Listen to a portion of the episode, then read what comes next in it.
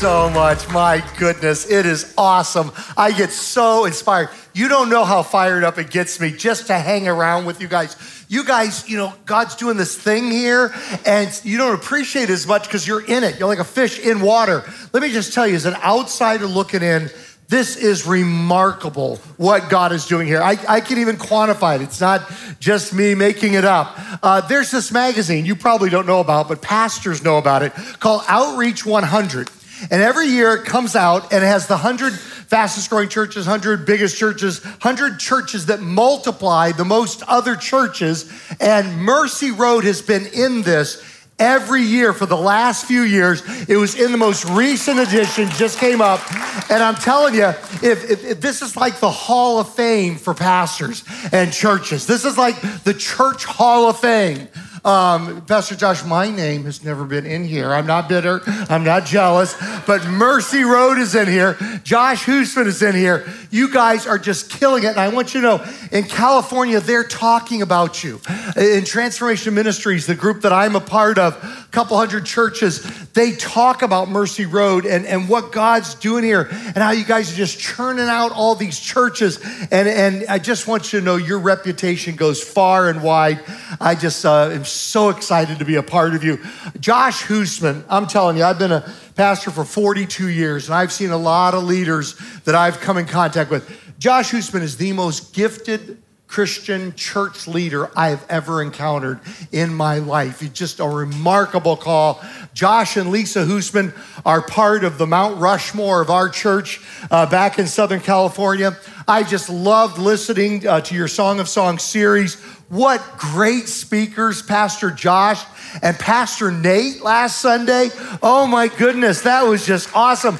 You guys have like the greatest combination of preaching and worship that I've ever encountered. If I lived here, this is where I would go to church. Maybe I will retire here so that I can go uh, to Mercy Road, but it is just great, great, great to be with you. That, uh, today we come to chapter five in Song of Songs, and the title, or Song of Solomon, either one, and the title of our message is Second Wind.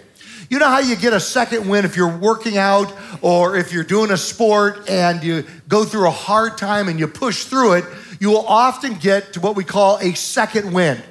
And the same thing is true in relationships. When you hit a hard time in a relationship, when you hit conflict in a relationship, uh, with a friend, with uh, somebody at work, anybody have anybody annoying at work, uh, uh your, your spouse, it could be your spouse. If you push through, you will get a second wind. And so you push through the hard times until you get to the good times once again. Now, right now, what I want you to do, I want this message to be practical. I want it to live in your life and not just be theoretical. I want you to think of that person in your life. I want you to think of um, a friend that you're going through a conflict with right now, or maybe a friendship that you're going through a difficult patch right now. Maybe a person at work. Who's your most difficult person at work? Uh, or if you're married um, with your spouse and on the maybe a fellow student at school it could be. And so on the count of three i just want to shout their name out okay? Just uh, no i'm just kidding. Don't do that. Do, do not do that uh, especially if they're seated next to you. You don't want to do that. But what i do want to do is i want to kind of have us pray a scripture over um, that friend or that spouse or that fellow student or that uh, work colleague. And Hebrews 12, verses 1 through 3, these verses apply to persevering in our relationship with Jesus. But I believe they can also apply to us persevering in our relationship with, with each other. And so I want us to pray this passage over that specific relationship that you're thinking about right now. Hebrews 12, verses 1 through 3. Therefore, since we are surrounded by such a great cloud of witnesses, let us throw off everything that hinders and the sin that so easily entangles, and let us run with perseverance the race marked out for us, fixing our eyes on Jesus, the pioneer and perfecter of faith. For the joy set before him, he endured the cross, scorning its shame, and sat down at the right hand of the throne of God.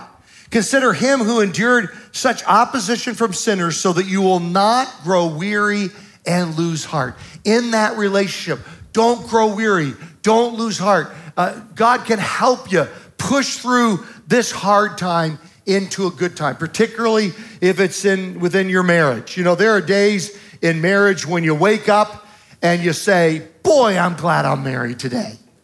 And then there are those other days when you wake up and say, Boy, I'm not glad I'm married uh, today. And if you push through those days, you get through to this word that I call cherish.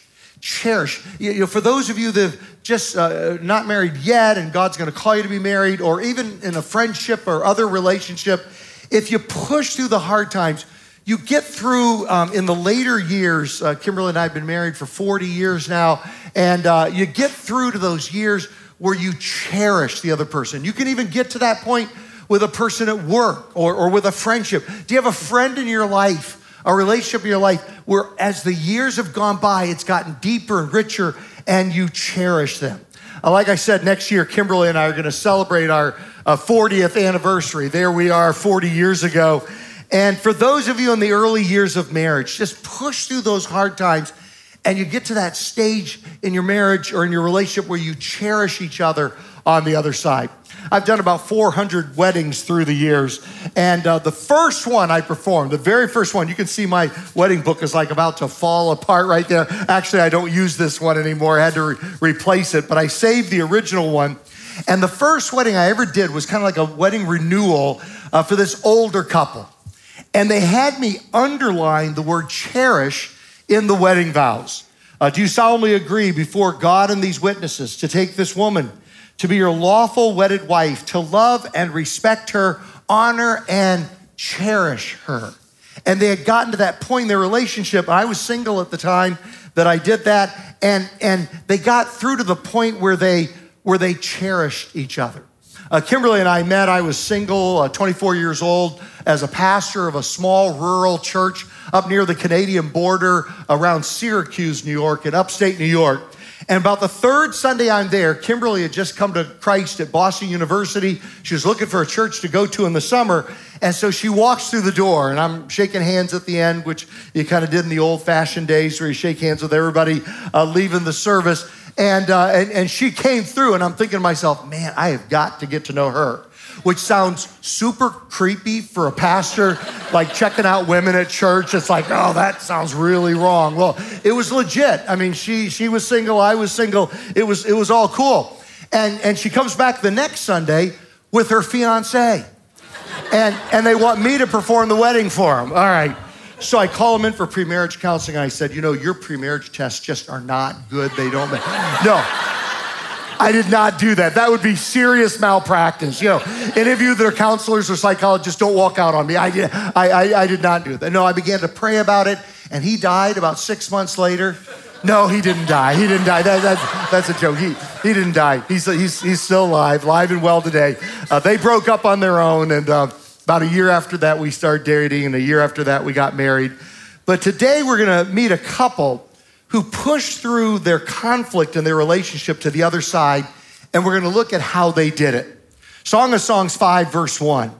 I've come into my garden, my sister, my bride. Now, Pastor Nate told us last Sunday, he said, you know, when it says sister, that's a term of endearment back there. It's not something even creepier than a pastor checking out women at church, all right? It, it, it's not that creepy. Although, I have to admit, I'm from Southern Virginia, and so if it was cousin, I'd be down with it, you know, you know um, uh, uh, sister, a little too far, but it's a, it's, a, it's, a term, it's a term of endearment back then my bride. I have gathered my myrrh with my spice. I have eaten my honeycomb and my honey. I have drunk my wine and my milk. This is just a poetic for the fact that they've just consummated their marriage, as Pastor Nate um, shared last Sunday. Then the second half of the verse says, Eat, friends, and drink, drink your fill of love. And these are cheers from the wedding guests. And so a wedding reception back then could last up to a week. And so this is their wedding guests cheering them on at the reception. Then, verse 2 I slept, but my heart was awake. So, this could have been a dream, this could have actually happened, or it could have been that she dreamt this. Listen, my beloved is knocking. Open to me, my sister, my darling, my dove, my flawless one. My head is drenched with dew, my hair with the dampness of, of, of the night.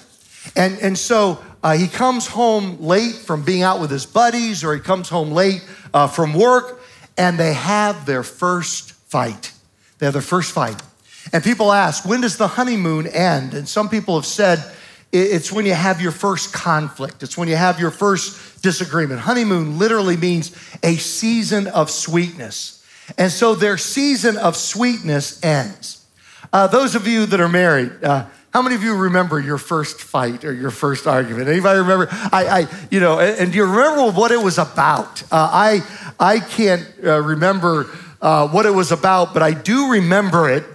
And I remember it because I remember thinking, I'm not very good at this. And my wife was very good at it. And I should have been forewarned because her maiden name, this is true story, her maiden name is Hazard. Okay, so God's in heaven saying, How much clearer can I be? How much more of a warning do you need? Her name is Hazard. And uh, she had come from a family where they were, let me just say, able to express their feelings readily with one another. And I had not. I hadn't heard my parents ever raise their voice the whole time growing up. Now, I'm not saying that's functional, that has its own dysfunction to it. And so when we got into an argument, I mean, she was really good. I, I, I, when, when I'm one of those people, when I get angry, my IQ drops 20 or 30 points. Kimberly is the type that when she gets angry, her IQ increases 20 or 30. She knows exactly what to say. How, how, let's do a little poll here. How many of you, your IQ goes down when you're angry? Okay, you're like me. How many of you, your IQ goes up when you're angry? Okay, all right. Very, very good. So some identify with Kimberly and some with me. But you know, I have to admit, I was a little bit arrogant, like, oh, look how out of control she is. I'm so together. No, no, no. I began to realize it was healthy because she she would immediately let me know when something in her had hurt her. And, and it was and I could grow. I could say, "Oh my goodness!" You know, you step on a landmine, boom, your leg goes off. You're like, "I'm not going to step there anymore. I can't anyway because I have no leg." But but at any rate, I, I, I, you learn from that. That's how you grow.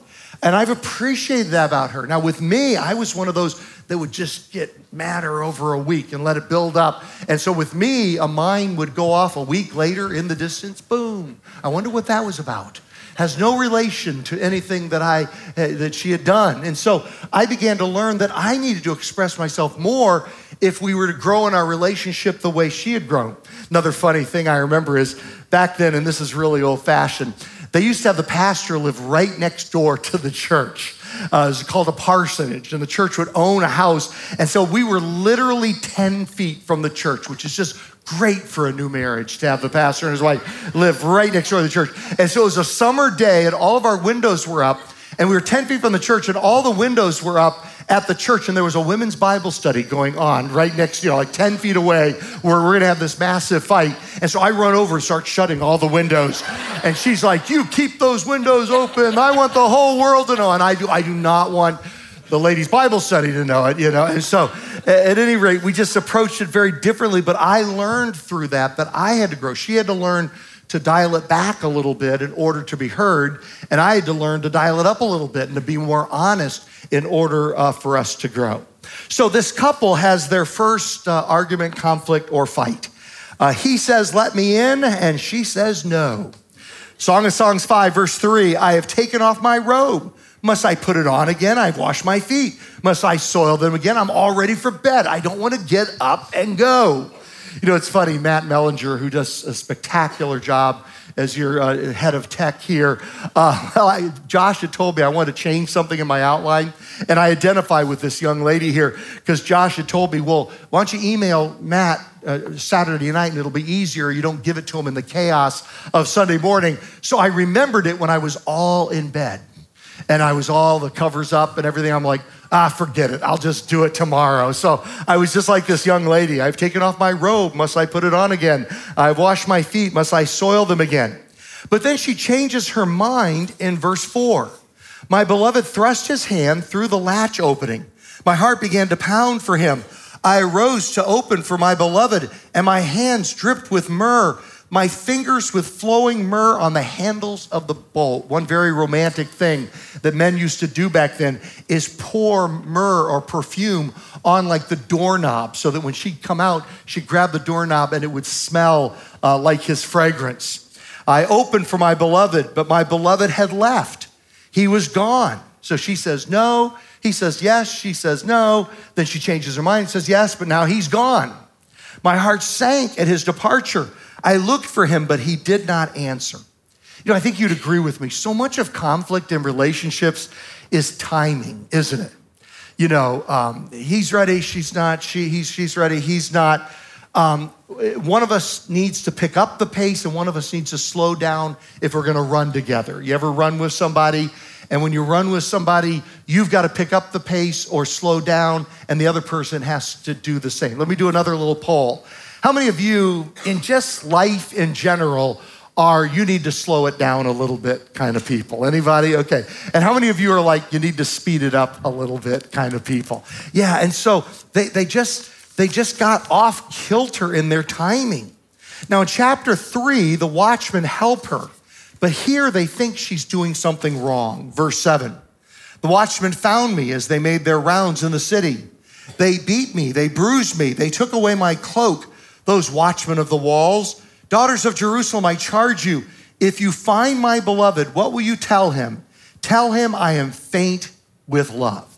So, how do you get through a time of conflict or a hard time in any relationship? And there again, I want this to apply to everybody. Uh, there, a lot of the applications are to marriage, but it can be um, in any friendship. Like I said, somebody at work. I, you know, I, I got to tell you, God, I, one of the things you don't like about preaching is you often go through the thing that you're preaching about. Um, and, uh, and this week, I had some conflict. It was crazy out of the blue. And one of them was a 30 year friendship, and another one was a 15 year friendship. It was so, so weird that after all these years, and I think God was kind of preparing me um, for this. So, four ways to push through the hard times to the better times. And I intentionally put the word better rather than just good, because when you push through the hard times, you actually get to a better and deeper place than you were before the conflict in your relationship. Sometimes we think, oh, I wish there was no conflict in my relationship. No, you actually grow deeper and stronger in your relationship through the conflict. Conflict is actually a tool that God can use to deepen your friendship. Uh, Kimberly and I went through the hardest time in our marriage around year seven. And our, be- our marriage was better after that time uh, than before that time. Let me tell you what happened to us. Uh, I was like your classic workaholic, working, you know, 60, 70, 80 hours a week, building this church. I just was just obsessed with building the church, putting on all kinds of hours and, and neglecting Kimberly in the process. And, and I got by with it. Uh, she put up with it when it was just the two of us. And then when we had one child, when we had Abigail, it, it, she put up with it because uh, we outnumbered the kids. You're good as long as you outnumber them. But then Leah came along, and now it was a tie. And I had to step up to the plate, and I did not. And so that, that's, that's what, eh, but through that adjustment, through that brokenness, through that hard time, we came out better on the other side. Um, so the first thing we do to get through to the other side is receive your friend or your work colleague or your spouse as a gift from God. And I'm not talking just the parts you like, the parts you don't like are a gift from God as well. That, that is a gift from God in order to be received. It, it's kind of like this. Let's watch this. Why don't you do yourself a favor? You know, why don't you keep this job because you eat better, you know? Move. Does it ever snow in here? Uh, you and my sister, how are you getting along together? How you think? Uh, I'm not sure, Rock. What's the story? About what? What's the story? What's happening? You really like her? Sure I like I don't see it. What's the attraction? I don't know. Fills gaps, I guess. What's gaps? I don't know, gaps. She's got gaps, I got gaps. Together we fill gaps. I don't know. You got gaps, I got gaps. Together we fill gaps. God gave you that person. God gave you your husband or your wife to fill gaps. She's got gaps, you've got gaps. Together, you don't have gaps. That person that's so annoying at work, they have gaps, you have gaps. Together, you don't have gaps. That friend in your life, you have gaps, they have gaps. Together, you don't have gaps. Genesis 2, verse 21. So the Lord God caused the man to fall into a deep sleep. And while he was sleeping, he took one of the man's ribs and then closed up the place with flesh.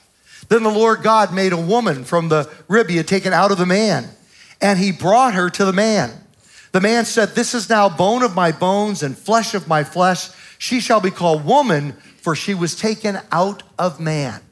I like to think of it going like this uh, God told Adam to name all the animals. So he's sitting there, it's the end of the day, he's getting tired, he's running out of names, and God brings him an animal and he goes, Yak. How about yak? And he writes it down, yak. God brings him another animal, zebra, writes it down, zebra. God brings him another animal, orangutan, writes it down. Then God brings him Eve, and he goes, Whoa, man. Whoa, man. And that's, that's, that's, that's not how it happened, but, uh, but I like to think of it. So, so she was a gift to fill gaps.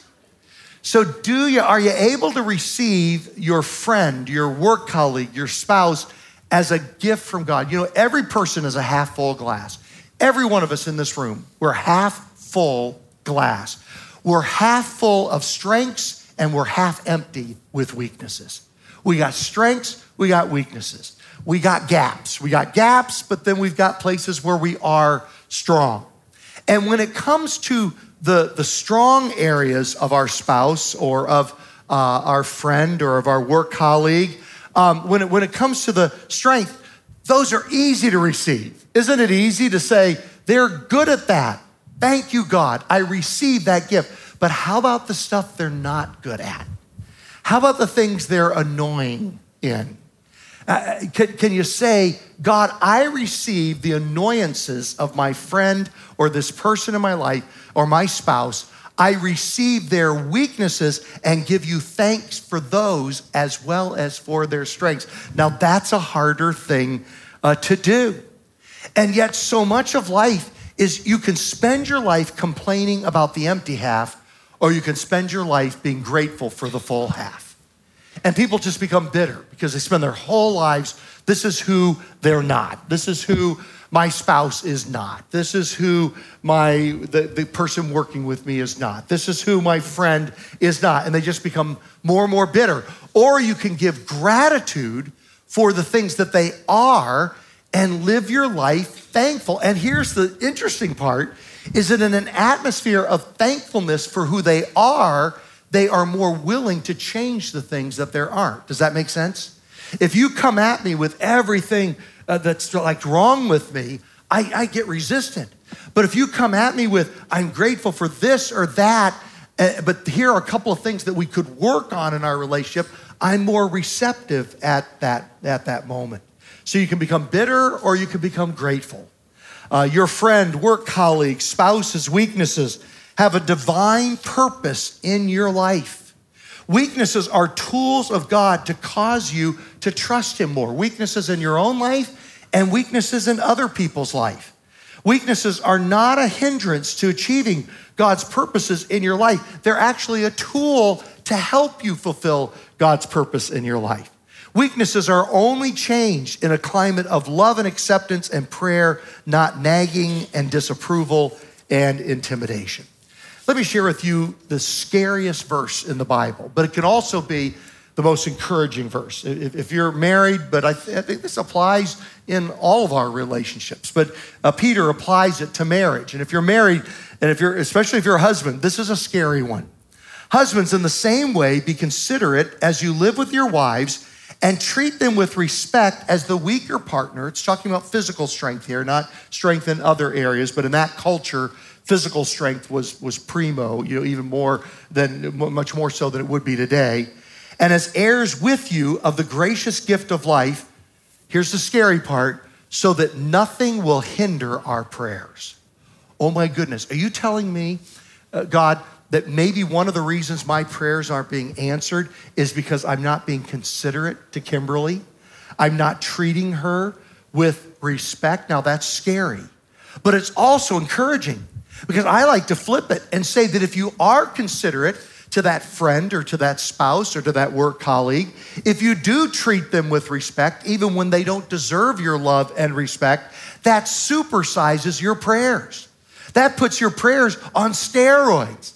You want, you want to strengthen your prayer life? You want to get your prayers answered? Treat the people in your life that are the most difficult with consideration, respect, and love. And God sees that and He strengthens your prayer life.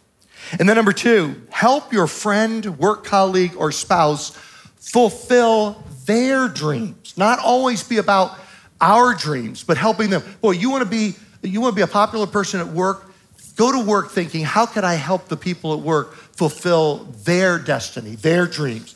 Uh, how can I help my spouse do that? How can I help my friend do that? Philippians 2 do nothing out of selfish ambition or vain conceit. Rather, in humility, value others above yourself, not looking to your own interest, but each of you to the interest of others. You know what the part of the problem was in year seven of our marriage? Was our marriage for the first seven years was all about me fulfilling my dreams. I want to build a church. I want to grow the church. And nothing about me helping Kimberly fulfill her dreams. And so we changed that after the rough patch that we went through at year seven. And one of her dreams had always been uh, to adopt children in need and, and, and, and finding the neediest children possible and, and providing a home for them. That was her passion in life. And uh, I found this out when we were dating. Uh, you know, we're, we're dating, and she says, You know, one of my dreams is that if we got married, after we have a couple of birth children, that we go down to South America, we walk into an orphanage, and we adopt a couple of kids. Now, I want to tell you, that thought had never crossed my mind. That had never, in my wild dreams, I never, but because I wanted to keep dating her, I'm like, are you kidding me? That's my dream too. Oh my gosh. Ever since I was a little boy, I've, I've dreamed this. We must be soulmates. Oh my goodness. And I thought it was like a youthful thing that would pass over time. I'm like, you know, that's a crazy idea. She won't hold on to that. And I still remember the moment in a hospital in Syracuse, New York, St. Joseph's. Um, little Abby is standing by the bed, about two years old. She's got Leah in her arms, and she looks at me and she goes, We're gonna go get our boys. And I'm like, oh, she's not gotten over it. What? No, no. And and and we went down to Cali, Colombia, in South America. A couple of boys at an orphanage there, seven and eight years old. Uh, the little boy John, you know, had um, um, severe physical problems, had a colostomy bag, had about ten or twenty surgeries or so, and and we took them. We took them home, and then when we moved to Los Angeles, we became foster care parents and through an unfortunate set of uh, events, uh, Rebecca and Noah became available uh, for adoption. So we adopted um, them as well. And so uh, here's, here's a picture of Kimberly and me at that particular time.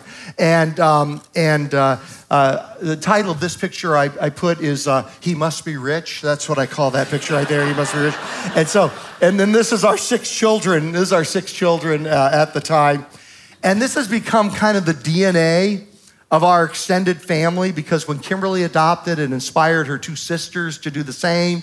And so when our family gets together, uh, three of the children are adopted stateside, two are adopted from Colombia, two from Mexican background, two from Korea, two from Vietnam. So our family reunions look like the United Nations. or better yet, they look like heaven. But here's the interesting thing. Do you know that for helping Kimberly fulfill her dreams, has actually ended up giving me more joy and happiness than fulfilling my own dreams. And, and, did that just sound like Jesus? Isn't that kind of a Jesus thing? Helping somebody else fulfill their dreams actually ends up it's this has been the most fulfilling part of my life not building a church and now the one in california but it's been actually this has been more fulfilling helping her fulfill her dreams and then number three be willing to see things from the other's point of view I, I just love this video uh, so much. I may have even shown it one of the previous times I was here, but it's my favorite, so here it comes. It's just, there's all this pressure, you know? And sometimes it feels like it's right up on me, and I can just feel it, like literally feel it in my head, and it's relentless. And I don't know if it's gonna stop. I mean, that's the thing that scares me the most is that I don't know if it's ever gonna stop. Yeah. Well, you do have a nail in your head. It is not about the nail. Are you sure? Because, I mean, I'll bet if we got that out of there. Stop trying to fix it. No, I'm not trying to fix it. I'm just pointing out that maybe the nail is causing. You always do this. You always try to fix things when what I really need is for you to just listen. See, I don't think that is what you need. I think what you need is to get the nail. See, you're out- not even listening now. Okay, fine. I will listen. Fine. It's just sometimes it's like there's this achy I don't know what it is. And I'm not sleeping very well at all. And all my sweaters are snagged. I mean, all of them. That sounds really hard. It is. Thank you. Ow! Come on. If you would just. Don't.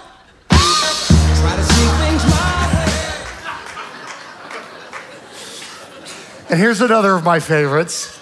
This is my marriage. I'm telling you, this is Kimberly and my marriage. See if you can identify. Let's watch this. Fact of life women always have more questions than men have answers to. Great example of this. Six, seven months ago, I get a text one day. The text says, Please pray for Tom. He was in a bad wreck. I walk into the kitchen where my wife is. I said, Hey, I just got a text said, Please pray for Tom. He was in a bad wreck. She said, Was he driving? I said, I don't know. I just got a text said, Please pray for Tom. He was in a bad wreck. Were Carol and the kids in the car with him? I don't know. I just got a text said, Please pray for Tom. He was in a bad wreck. Were the people in the other car hurt? I don't know. I just got a text said, Please pray for Tom. He was in a bad wreck. What hospital did they take him to? I don't know. I just got a text said, Please pray for Tom. He was in a bad wreck. She said, Well, you don't know anything. What do you know? I know you need to pray for Tom. I just got a text said he was in a bad wreck. Can anybody identify with that? Oh, that is Kimberly and me. And then number four, back to Song of Songs to finish up. Find the half full part of the glass to love and to respect. Want what you already have, and you'll have what you want. Like Pastor Nate said last Sunday, the grass is greener where you water it. Ephesians 5:33 However each one of you also must love his wife as he loves himself and the wife must respect her husband. And this is what the wife in Song of Songs does to move beyond the conflict and the hard times to get to better times. And it's so interesting. The questions from her friends in verse 9 remind her to do this. This question that her friends ask her gave her the opportunity to praise her husband, which helped rekindle and remind her of her former feelings of love.